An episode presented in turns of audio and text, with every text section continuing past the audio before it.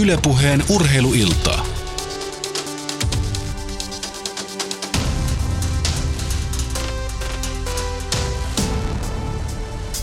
Miellyttävää jalkapalloiltaa, rakkaat Yle kuulijat. Bayern München 1, Porto 3. Siinä lähtökohdat maalin osalta tämän hienoon mestariliigan puolivälierä koitokseen. Tervetuloa mukaan. Ylepuheen urheiluiltaa. Avausosassa Estadio do Dragaolla Porto luotsi Julen Lopetegi otti melkoisen niskalenkin entisestä pelikaveristaan Pep Guardiolasta. Näin painitermein sanottuna Porto pääsi vyöryttelemään Bayernia pari kertaa, mutta ihan lopulliseen siltaan tai selätykseen asti portugalilaiset eivät Bayernia saaneet. Tänään minun Matti Härkösen kanssa ottelaan kommentoimassa jalkapallolehden jalkapalloanalyytikko ja juniorivalmentaja Kimmo Eronen. Oikein mukavaa Kimmo, että pääsit jälleen tänne mukaan.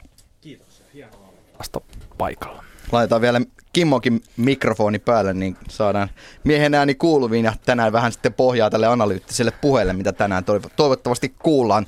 Ja kyllähän tässä Kimmo väistämättä se kutina on hieman erilainen, kun puhutaan toisista osaotteluista ja selviää kumpi Bayern vai Porto on askeleen lähempänä Berliinissä pelattavaa finaalia. Sellainen välikliimaksi siihen on tänään kyllä kaikki evät. Kyllä, kyllähän tässä kaksi, kaksiosaisessa pudotuspelissä, niin se ensimmäinen osa on aina sellaista asetelman luomista. Ja jos ei kumpaakaan joukkuetta sen kummemmin kannata tai symppaa, niin varmasti, tai ainakin oma toiveeni aina on, että sinne lähinnä saatais, saataisiin sellaiset tasaiset lähtökohdat siihen seuraavaan otteluun. Niin ja tänään on aika, aika hienot asetelmat sen, sen suhteen, koska Bayern jättimäinen seura on, on nyt altavastaajana. Kyllä. Että tässä tai jos... ei nyt ehkä altavastaajana, mutta lähtee takaa jo asemasta. Kyllä, että tässä jos missä on nyt niin erittäin mielenkiintoista asetelmaa. Viime viikolla Madridin paikallispelissä käsittelimme melko tarkasti pallon menetysten ja pallon riistojen jälkeen tapahtuvia pelitilanteita, eli niin sanottuja tilanteenvaihtoja. Tänään otetaan Kimmon kanssa vähän uudenlainen lähestymiskulma ja käydään läpi Bayernin sekä Porton pelitavalle ominaisempia asioita, eli pallon hallintaa ja prässäämistä, ja, ja nehän ovat aika vahvasti liitoksissa toisiinsa. Jos mennään ensin Bayerniin, jonka pallollinen pelaaminen, se perustuu jopa äärimmilleen viettyy pallonhallintaan. Siinähän tarkoituksena ei, ei niinkään ole liikuttaa palloa, vaan vastustajaa. Avaa vähän, Kimmo, Pep Guardiolan pallonhallintafutista.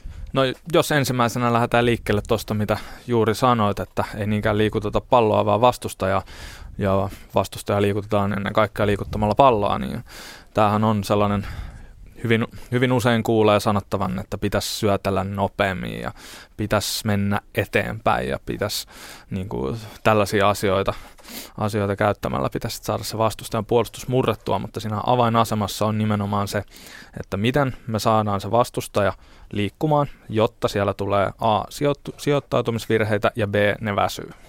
Ja sijoittautumisvirheet tietenkin hyödynnetään välittömästi ja sitten mitä pidemmälle ottelu menee, mitä paremmin on saatu vastustaja liikutettua, niin sitä enemmän he väsyy, ja sitä enemmän mitä he väsyy, niin sitä enemmän sieltä voi taas tulla näitä sijoittautumisvirheitä. Otan, otan heti vähän kiinni tähän ihan, ihan vaan sen takia, kun tästä pallon nopeammin liikot, liikuttelusta, tästä pallotemmosta, voiko niitä sijoittumisvirheitä tulla, tulla enemmän, jos se pallon liikuttelu on nopeampaa, ja siis kun tätä nyt käsitellään pallon nopeammin liikuttamisena, niin sitä, että miten sähäkästi otat pallon haltuun ja siirrät sen seuraavalle pelaajalle. Kyllä, että mitä nopeamman pelitemmon pystyt siinä hyökkäyspelaamisessa pitämään yllä, niin sitä sitä helpommin sitä vastustella näitä sijoittautumisvirheitä tulee, mutta se pitäisi yrittää tunnistaa se tilanne, eli mil, mikä on se hetki, kun me haluamme tätä nopeaa pelitempaa. Usein Bayernillakin on sellainen tarve, että heidän kannattaa vaan syöttää muutama hidas syöttö jossain laidassa. Mitään tarvetta millekään nopealle siirtelylle ei ole, vaan sillä tavalla he imevät taas vastustajaa kohti itseään ja sen jälkeen lähtevät niillä nopeilla syötöillä sinne kentän osa-alueelle, missä on tilaa. Niin ja itse asiassa välillähän se on ihan puhtaasti sillä tavalla, että palloa pidetään itsellä hitaasti, jotta näitä vastustajia saataisiin houkuteltua lähemmäksi ja jonnekin muualle kenttään saataisiin luotua sitten Kyllä, tilaa. tämä on juuri tätä tilan luomista pallon hallinnalla, eli pidä pallo tietyllä kentän osa-alueella ja vastustaja pikkuhiljaa tulee sinne pallon lähelle.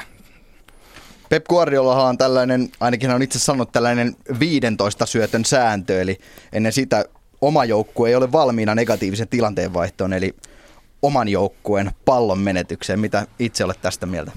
No en lähtisi ehkä sitomaan sitä mihinkään tiettyyn syöttömäärään, mutta mielestäni se kuvaa hyvin sitä Pepin ja Bayernin peliidentiteettiä, eli, eli he haluavat, että siellä kentällä on tietty tasapaino aina, kun heillä on pallo, jotta sitten omista pallonmenetyksistä ei tulisi vaarallisia tilanteita vastustajalle. Nimenomaan näin, ja kyllähän Portokin on pallonhallintaan pelinsä perustava joukkue. Toki avausosassa, vaikka Porto sen voitti 3-1 kotikentällä, niin Bayern piti noin 70 prosenttisesti palloa, joten ihan kuitenkaan yhtä vahvasti se identiteetti ei ole sitten iskostunut Porttoon. Miten se Pep Guardiola Bayernilla on?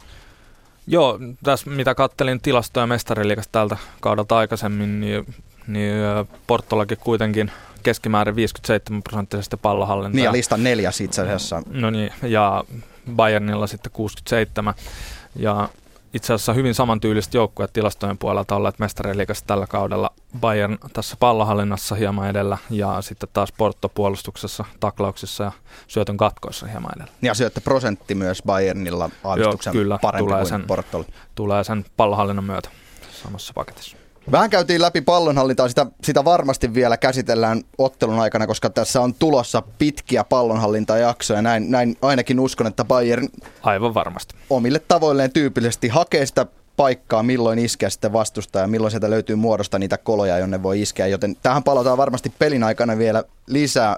Kymmenen minuuttia vähän vajaa on ottelun alkuun ja Bayern München Porto-ottelu tänään siis Yle Puheen illassa. Mennään sitten tähän prässipelaamiseen, joka oli aika avainroolissa tuossa ensimmäisessä osaottelussa. Porto ei nyt ihan Bayernin aseella iskenyt, koska prässääminen oli, oli jollain tavalla aika erilaista, mutta jos, jos käydään sitä ensimmäistä osaa läpi, niin kaksi ensimmäistä maaliahan syn, syntyi Porton hyvän prässäämisen seurauksesta. Kerro meille vähän, miten mielestäsi Porto pyrkii prässäämään. No Porto valitsee erinomaisesti ne hetket, kun he prässäävät kovaa ja pyrkivät pallon riistoon. Ja ne valitsee erinomaisesti ne hetket, kun he eivät pyri riistämään palloa, vaan pitävät vain muodon tiiviinä ja pakottavat vastustajan pelaamaan sen muodon ulkopuolella. Ja näin vastustaja ei pääse etenemään vaarallisiin, vaarallisiin maalintekopaikkoihin. Eli näiden, näiden kahden hetken yhteinen, että kaikki pelaajat tunnistaa nämä tilanteet samalla tavalla ja kommunikoi ne siellä kentällä ja reagoi niihin samalla tavalla. Ja sitten myös se valinta, että kuinka paljon kumpaakin tehdään, koska ylhäältä prässääminen on luonnollisesti, tai se aktiivinen prässääminen on huomattavasti kuluttavampaa kuin seistä paikallaan ja liikkua vähän rauhallisemmin. Niin Portohan prässäsi, kuten sanoit, niin hyvin järkevästi. Tavallaan siinä odotettiin myös sitä, että yksi mies lähtee prässäämään. Kun yksi mies lähti, niin sen jälkeen koko muu joukkue reagoi siihen mainiosti ja sen muoto liikkui Kyllä, ja tavalla. todennäköisesti tässä on vielä taustalla sellaisia asioita, mitä me emme näe, eli Eli ne muut pelaajat osaavat ennakoida ne hetket, että milloin se ensimmäinen pelaaja lähtee sinne prässille. Eli on sovittu tietynlaisia alueita, tietynlaisia syöttösuuntia, että kun tämmöinen syöttö tapahtuu tai kun pelaaja tai tälle pelaajalle pelataan pallo ja siihen on mahdollista ehtiä, niin silloin se ensimmäinen pelaaja lähtee. Ja näin ollen, kun ne muut pelaajat tunnistaa tällaisen tilanteen jo etukäteen, niin he osaavat ennakoida, että nyt se syöttö on tulossa, ottavat jo pari askelta ja sitten isketään.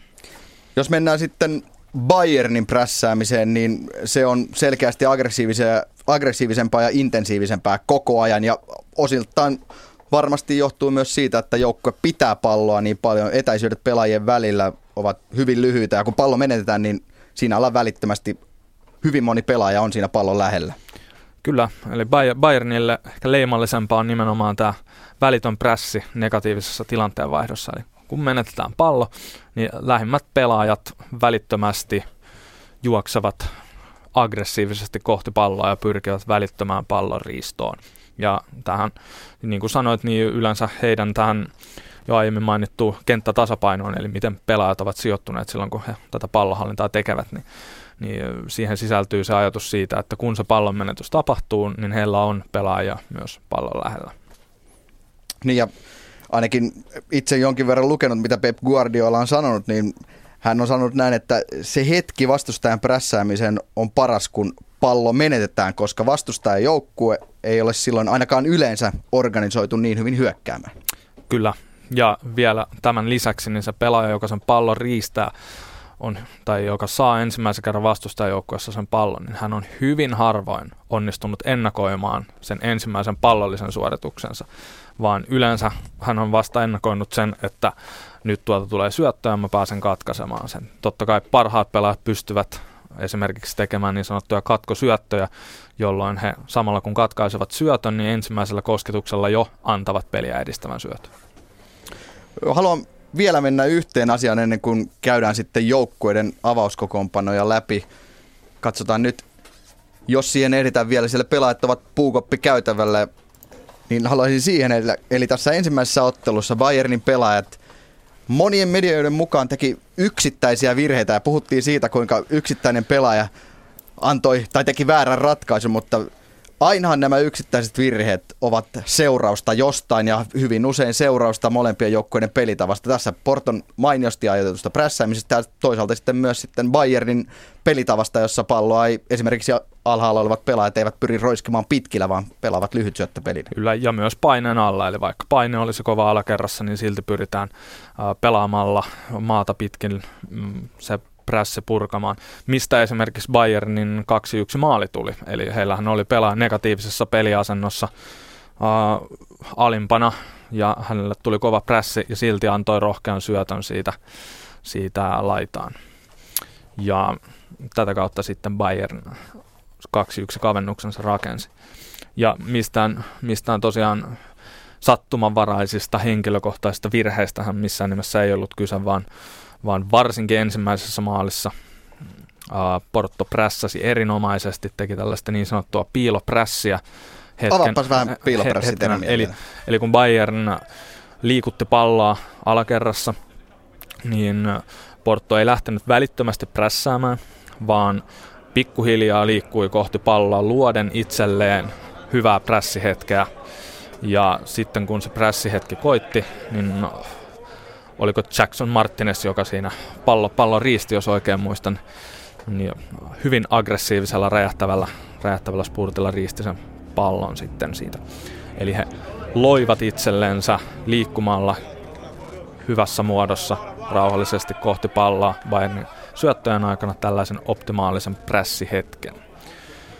Toisessa maalissa taas ehkä vähän enemmän pistän ihan, ihan tällaisen henkilökohtaisen epäonnistumisen piikkiin siinä. Siinä nimittäin Kuoresma ajoitti tuon prässinsä niin, että siinä oli kyllä riittävästi aikaa, aikaa kyllä saada pallo, pallo Dantel. Dantel oli riittävästi aikaa saada pallo siirrettyä sinne laitaan, mutta hieman tämä havainnointi ja ensimmäinen kosketus pettivät.